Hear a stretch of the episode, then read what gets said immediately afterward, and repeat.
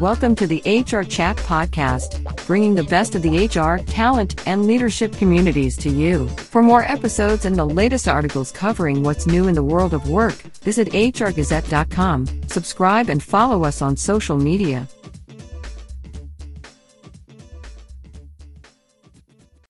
Welcome to another episode of the HR Chat Show. I'm your host today, Bill Banham. And in this episode, we're going to consider the challenges of making hybrid teams work and better ways to communicate to help you prioritize what matters the most to the success of your business.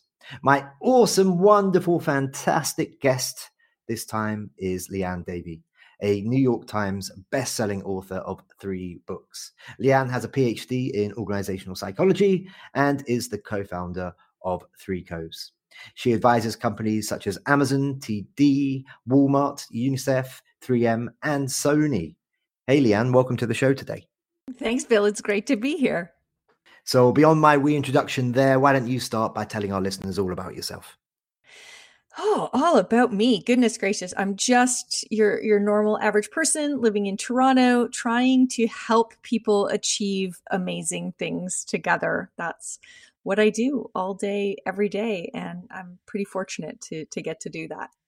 Absolutely. Um, it always delights and, and makes me happy when uh, when I interview someone based in the Greater Toronto area because they generally are lovely people. So um, although uh, Liane did share with me before we hit record today that she's uh, she's uh, skipping off to California tomorrow to miss some of the less pleasurable weather coming our way.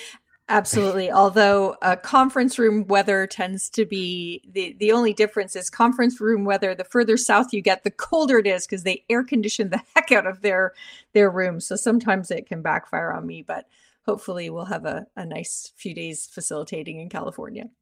Okay, well, when you put it like that, I, I feel terrible for you as I'll be uh, I'll be remaining here in Toronto as it rains and so on. Um, okay, anyway, let's let's continue on. Uh, you were part of the senior leadership team over at Knightsbridge for over a decade, Liane. What are you most proud of from your time there, and how did it help shape what you're doing today? I am so proud of that entire 10 year run. I, I, think one of the things I'm most proud of is, is very early on, we had someone very senior in the organization, very, um, very established, very smart, uh, big contributor to the organization who chose, chose to move on. And my boss, myself, the, the other folks who were um, the next in line, um, we were offered, you know, go out and, and, and hire somebody amazing, write a big check, bring in the next big rainmaker. And we decided that, you know, we really had all we needed. And, and we started as this scrappy team of, of young people um, trying to build one of the world's premier leadership consulting businesses. And we ended up being um, evaluated uh, by Kennedy Information very, very strongly kind of punched above our weight. And, and so being somebody who focuses on team effectiveness and knowing that we built that business only because we built it as a team. We had no stars. We were all young and getting started. Um, but the team truly was a whole greater than the sum of the parts. I think that's what I'm most proud of. And those people are still dear friends um, uh, seven or eight years later since I left. Fountain's all in one high volume hiring platform empowers the world's leading enterprises to find the right people through smart, fast, and seamless recruiting. Candidates can apply anytime, anywhere in minutes, right from their phone. Automated and customizable processes streamline the candidate experience and save time for recruitment teams so they can scale with growing hiring needs. Advanced analytics provide end to end process visibility so managers can make swift, data driven decisions. Learn more at fountain.com. Okay, well, that's uh, testimony indeed. If you guys are still good friends, hanging out, having barbecues and such. um, okay, now listen, uh, you create a lot of awesome content. Um, and uh, that's one of the reasons why I invited you onto the show uh, because you're amazing at uh, educating and sharing sharing new ideas with the world of work. And in a post called "Overcoming the Challenges of Hybrid Teams," you say hybrid teams will create a different experience for people on the same team, and the implications could be profound. Ultimately, I believe that hybrid is the best answer. Uh, tell me why hybrid teams are the way forward in your mind? And has it been a bumpy transition for the companies that you work with so far? Ooh, ooh, ooh yeah, ooh, baby. Um, okay, so let me just delineate between two things. So if we think about hybrid work, hybrid work is the way that you know we have returned from the pandemic for many knowledge workers people who have the flexibility to work, work from remote locations and it means we're going into a physical office location some number of days and we're working remotely some other number of days I think hybrid work arrangements are absolutely the way of the future. It, um, it, you know, the office is conducive for certain things. Those sort of spontaneous collisions are useful. Um, some collaboration opportunities are great around a whiteboard physically in an office. Um, production, um, if anybody else is like me, had had a crappy little desktop printer that they've tried to use to, to do work for the last two years they realize that those big gorgeous xerox machines at the office are, are are much more conducive to productivity. So there are things that offices are great for but there are things that offices are not good for particularly open offices which is focus and productivity and getting into a flow state. So i, I believe hybrid work arrangements where we can have work fit more effectively in our personal lives where we can have you know times to be heads down and times to be heads up i think that's great. But what comes with that is we therefore end up with hybrid teams teams where some of us are physically together and some of us are at a distance and having to communicate virtually. I think that's what's really difficult and that's why it's bumpy because we have very different experiences now. When we used to all be in the office in the before times we had shared experience then we most of us you know at least in these types of roles went to all being remote all the time. And again it was a relatively shared experience. Those who had young children maybe had it a little worse than those who didn't. But for the most part we had a shared experience. Now we're entering this time where some of us are going to be physically together and some apart. That's what's going to be so hard. Okay, thank you very much. I now want to switch to the main focus of today's conversation, and that is around uh, mental wellness and ways to avoid or tackle or make sure it doesn't happen in the first place uh, conflict in the workplace uh, starting on on the mental well-being side uh, in another post from october 2022 called managing the stress of feeling overwhelmed. You offer strategies to prevent recognize or address the stress that comes from being overwhelmed. Can you maybe share some of those strategies with our listeners now yeah, absolutely. I, I, think we use this word stress uh, as if it is one shared experience for all of us who get stressed. And it turns out, based on our personalities, what is stressful to us and how we react when we're stressed is very different from one another. We don't have that common experience. So, in the article, I walk through four different um, versions of overwhelm and what that looks like. So, I, I talk about the folks who, in uh, in that overwhelm, they become very frenetic and they just get twitchy and, and they're kind of running around like the Tasmanian devil. Um, I talk about people who uh, are more socially oriented and when they get overwhelmed they get chatty and they they start kind of comparing themselves to everybody else and there's there's more sort of gossip and drama associated with stress for those folks. Um, and a third type folks who become who are more process oriented who become more rigid in you know well it shouldn't be this way and you know you said you were going to do this and, and stress is more about principles and rigidity and then people more like me where where stress is kind of emotional and it's oh, I'm, I'm, it's pessimistic and it's I'm, i feel like i'm boiling the ocean. I'm never going to get there. So depending on these different um, personalities and styles y- you need very different things. The action oriented person is going to benefit from a prioritized to-do list the you know process oriented person is going to benefit from shifting their language from what should be happening to what could uh, I do, uh, those sorts of things. So that's what I was playing it out. And so I, I ended up talking about a few and created a little poster folks can use for, you know, are you somebody that needs to shake it off by getting up, getting outside, you know, getting some physical motion? Um, do you need to talk it out? Uh, phone a friend, that sort of thing. Do you need to make it count? Um, connect to something higher purpose. So those are the kinds of things that i was talking about here. So it's it's a very helpful article for helping people think through which is my version of overwhelm and to give them some very you know specific tactics based on their own personalities and and where they get their energy. So it was really fun to write that and to get beyond thinking that your stress is like my stress Guardian Life Insurance has been helping people protect their futures and secure their lives for more than 160 years. Every day, we serve approximately 29 million people through a range of insurance and financial products. We help people and their families pursue financial security and well being in life, health, and wealth. We help companies take care of their employees. And we help people recover and thrive after unexpected loss.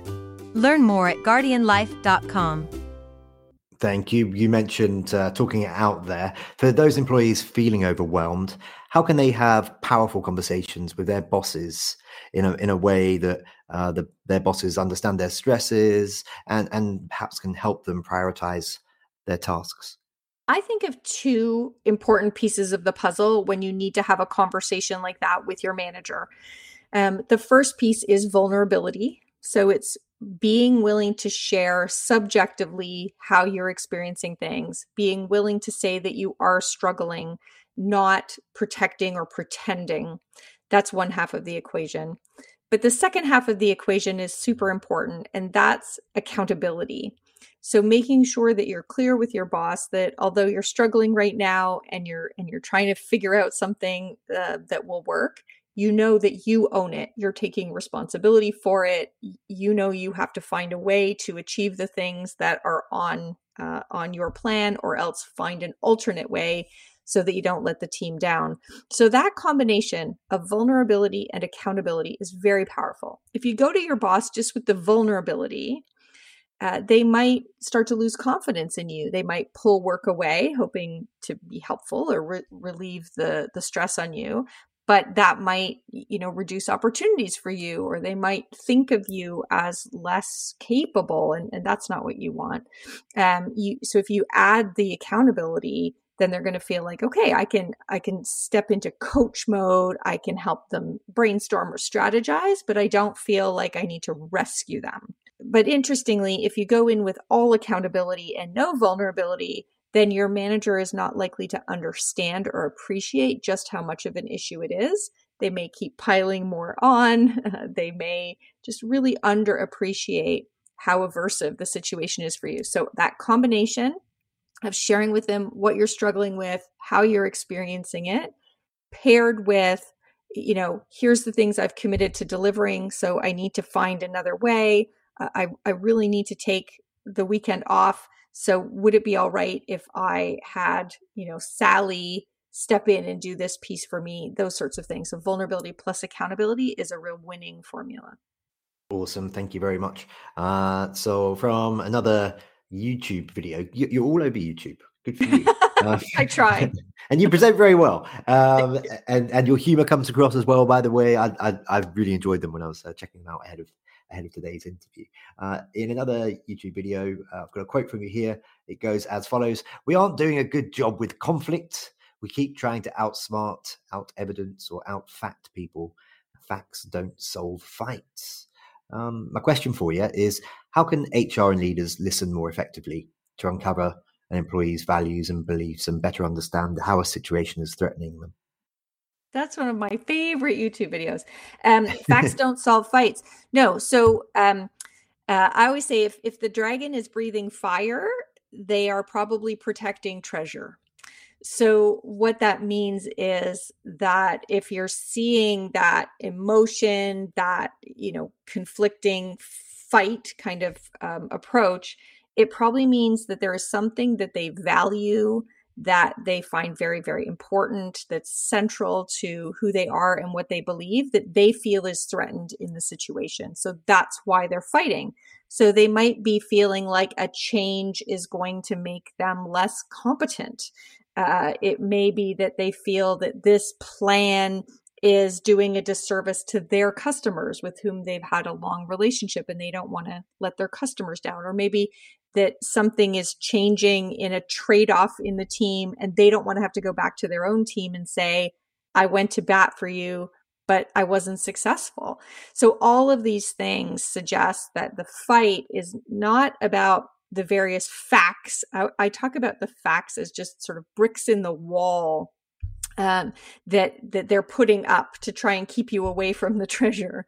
Um, but instead, if you can spot the emotion, spot the fire breathing dragon, and then to ask the kind of open-ended questions that get them to put down the drawbridge, let you in.